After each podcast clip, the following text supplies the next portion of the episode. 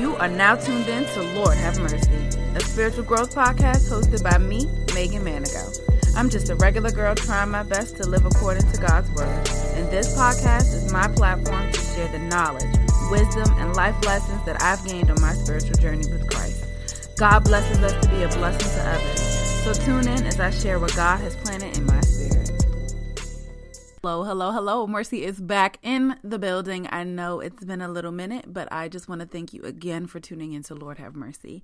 As always, it is my prayer that God uses me to speak to you today through this podcast. I'm simply a vessel, and God, I just pray that you just have your way. Use me as a vessel. It is all of you and none of me.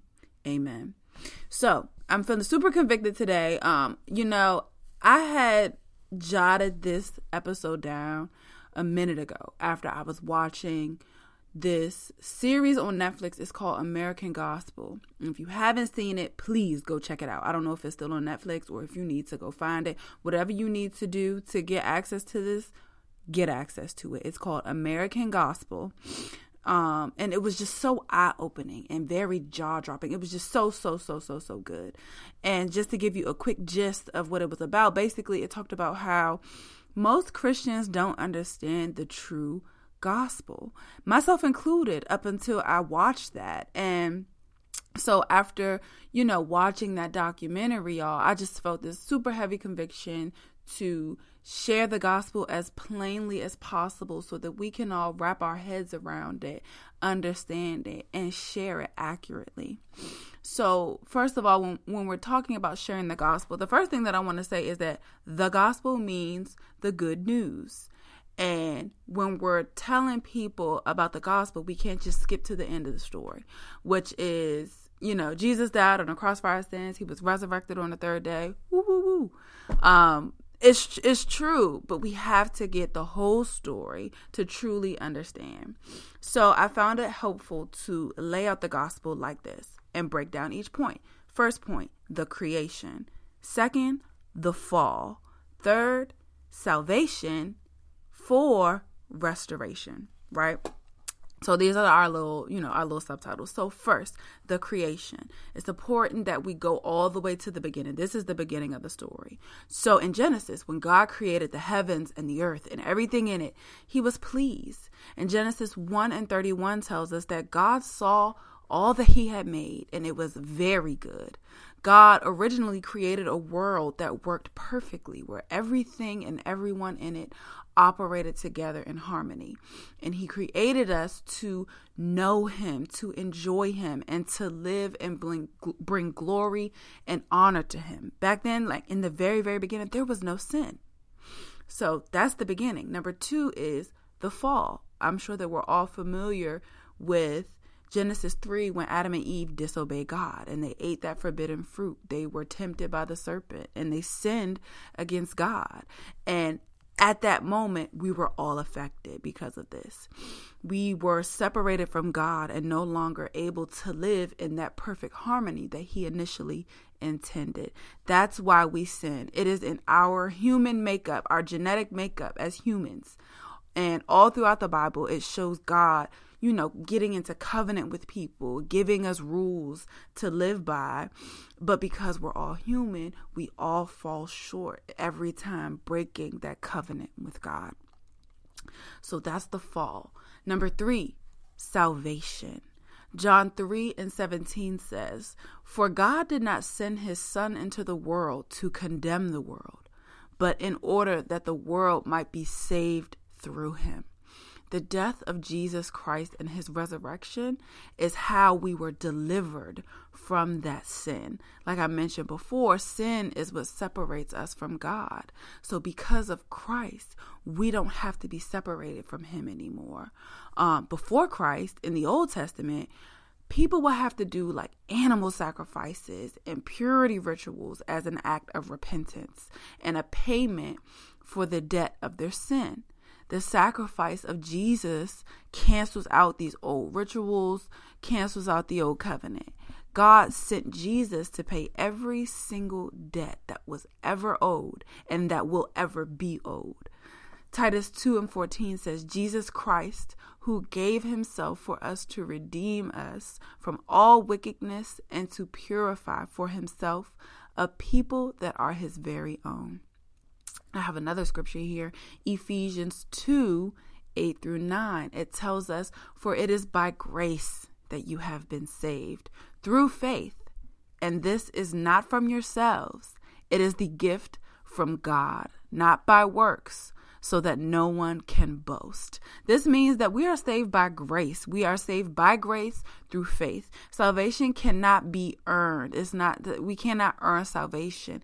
It is just simply a gift from God, and we accept this gift from him by truly believing it in our hearts, right? And so that's the salvation piece. And number 4, restoration. The end of the story is, we ain't seen the end of the story yet. The story ain't over yet. A part of the good news or the gospel is that he will restore us. Like, look at this world. This world is crazy, okay? It's so much going on. It's so much sin in the world. Again, we're human, so yes, we are saved. We still sinners too, but God has promised to renew the whole world. And when Christ returns, he will usher in that righteousness and that peace. And he will purge this world of evil once and for all. So even though we are sinners by design, we are saved by grace. And Jesus is coming back to restore us. So God, I just thank you for that. That's a praise. That's a moment of praise, because that is truly the good news. I hope that, I know, I keep it short and sweet. I just really wanted to get this out because, again, that documentary was so eye-opening, and it just showed, like, so many of us, we don't really know what the true gospel is. We don't know how to articulate it, but that is our purpose here. We are called to share the gospel. How are we going to share the good news if we don't know it, if we don't understand it? So I hope that this message encouraged you today. And if you still have questions, I want to suggest the Bible Project. It's a really, really good resource. And your Bible is a good resource too. And, time of prayer is a good time to say, God, make this more clear to me. Help me to understand. So when you pray and ask God for clarity and wisdom and understanding, he will give it to you. Just ask him and position yourself to hear from him. And so before we go, I just want to look to the Lord in prayer. So just take a moment, if you can, to give God your full attention. Dear Heavenly Father, I just thank you for sending your son, Jesus Christ, to pay the price for our sin. I pray that everyone under the sound of my voice is able to move forward with clarity, Lord God. Let us understand the gospel and share the gospel how you see fit. Thank you for your undeserving mercy and grace, God. You are so good, and we are so tore up and so jacked up, but you still love us unconditionally. You still show up in our lives. You still provide for us. You are still Jehovah Jireh, Jehovah Nisi. You are still good. And even if you do nothing else for us, God, you are still good, and we thank you for who you are. You are love. You are peace. You are almighty. You are sovereign, God. And Lord, I just thank you for that 24/7 access to you that not everybody had before Christ. And I pray that we all take advantage of this access to you and make it a priority to know you intimately, God. Lord, you know what's on every mind and every heart in this very moment. And I pray that if there is someone who is choosing to have faith in you for the first time today, God, let them confess with their mouth, Jesus is Lord, and believe in their heart that you raised Jesus from the dead, and your word says that they are saved. Draw them to a Bible teaching church. Surround them with folks who will uplift them and guide them and do life with them in Christ. And God, I thank you for this person. I thank you for revealing yourself to them. And we just rejoice in your name, God. We thank you. We praise you. We love you, Father. In Jesus' holy name. Amen. Amen. Of course, if you guys have any questions, any comments, concerns, anything you'd like to hear discussed on the show, please shoot me an email at lordhavemercypodcast.com and follow your girl on Instagram at lordhavemercypodcast. It's lit.